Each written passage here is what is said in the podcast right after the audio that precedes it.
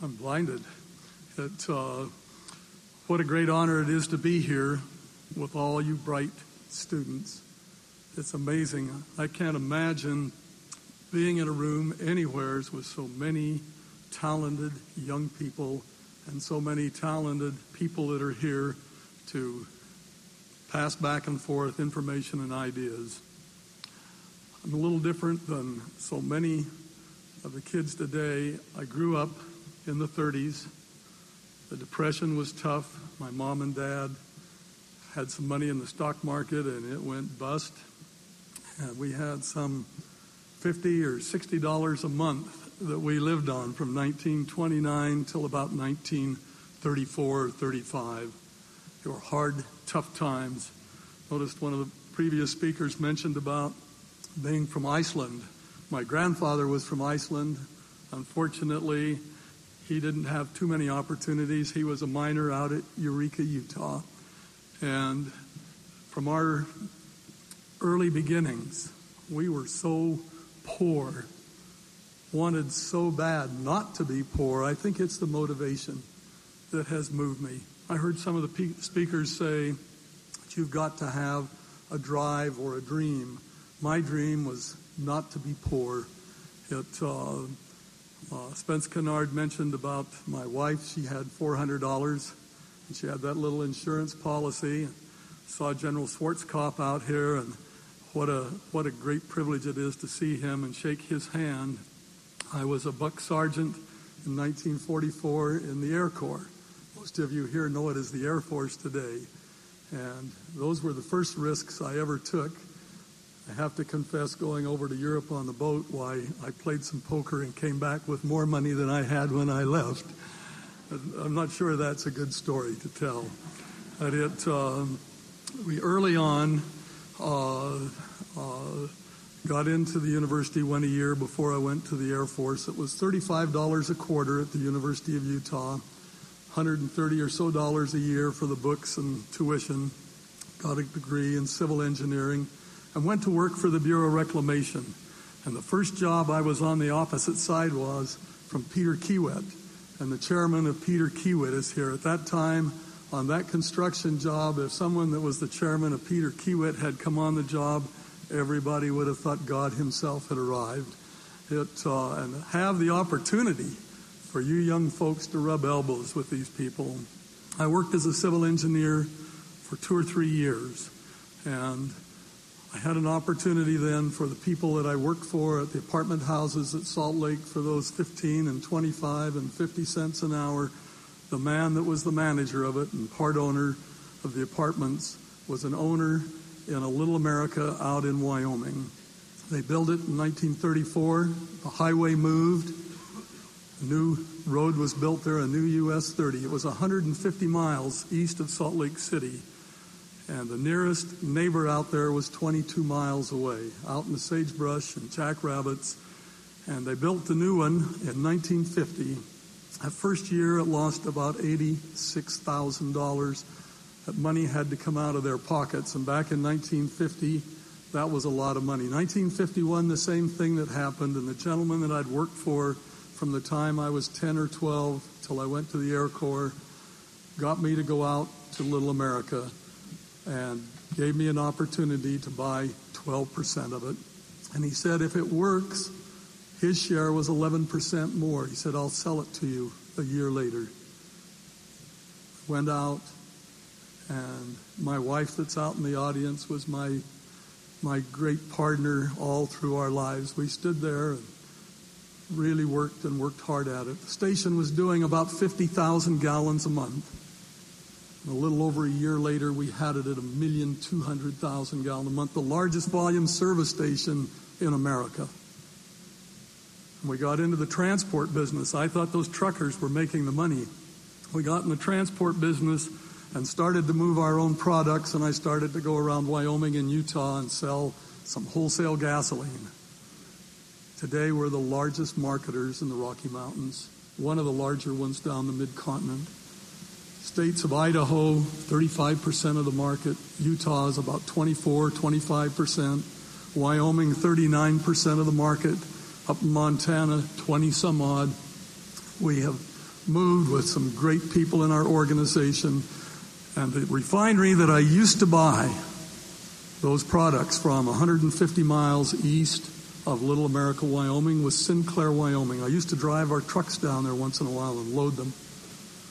In 1976, we bought everything Sinclair had, virtually all they had west of the Mississippi River. We got into the pipeline business and the terminal business, starting the Mississippi and the Missouri rivers. We got into major refinery. We'd already bought one up at Casper from Mobil. And when I think of Mobil, I think of the man that I bought that refinery from. His name was Ray Adam. He was over all Mobil's refineries and pipelines and president of Mobil Chemical Corporation. A great, great guy, still around, retired on 12 different boards in New York. One day I was traveling with Ray. Later years we became great friends, and he said, You know, Earl, he said, a lot of people ask me if I went to Stanford or Harvard. And I said to them, No, but I have a lot that work for me that did. And what does that mean? Ray said, in all those hundreds and thousands of engineers that he had working, scientists and so on, a lot of them had great educations. A lot of them were very, very smart. IQs of 150 or 160, some of them 180. But the thing that he said you had to have, and I agree with him, is you've got to have a drive and a will to win. You've got to have work and ambition. And those of you that want to win in this business world, whether it be oil or retail or banking or anything else, doesn't matter what it is, if you don't have that dream and you don't have that drive, Tom Selleck said it better than I've ever heard it said. He said, You've got to want to do it. You've got to have the will to win. And that means good old hard work. And as you go on to the university, don't take the easy classes. Don't take the ones that don't take any effort. They're not going to stretch you. They're not going to teach you anything. Get the best darn professors you can find and take some classes that got some work with it. Something that stretches your mind, makes you learn how to think. You know, there's lots of disciplines that do that. My engineering helped me tremendously to solve problems. Sit down and solve problems.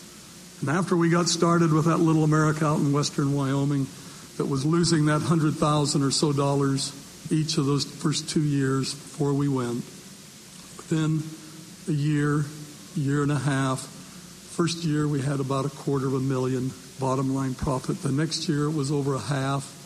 And we pushed on up to two million dollars a year in profit out of that little highway place where we pumped fuel, the trucks and cars, and had a little restaurant and some motel rooms there. It was phenomenal. It was the goose that laid our golden eggs. And we went to Cheyenne, and built another one, and Flagstaff, Arizona, and another, and bought the famous Westgate Hotel in San Diego, and up to Sun Valley, and, and bought that and put it together, and did the Sinclair things. And we've been marching on as hard as we can go. And something else that Tom Selleck said that I, I liked a lot. There's not a lot of joy after you've once got it. It's a great joy to be accomplishing something, and it means moving, doing, creating, and continuing the quest. To say, I've got it made and sit down, you kind of lose it. It's doing something new. We're working at Sun Valley, doing several new things there. We're developing a new ski area behind Ogden, Utah, and the excitement of doing things new and getting other things going are terrific. My message to you is take a chance. You know, we gambled everything we had. We had fourteen or fifteen thousand dollars when we went to Little America. We put it in the pot, signed a note for a million two hundred and eighty-seven thousand dollars with three or four other owners and if we'd have lost, we'd have started over. There's nothing wrong with that. You know, you can do it. You're young. You've got lots going for you.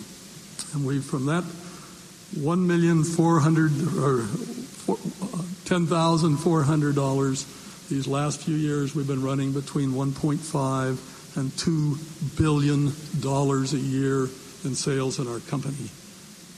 We're we're very, very honored to have a lot of good people in our outfit that help us a lot. You can't do it alone. Got to have good people.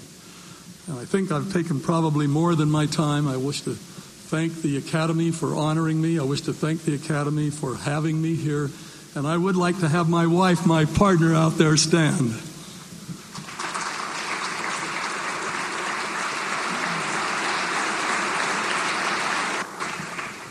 Thank you very much.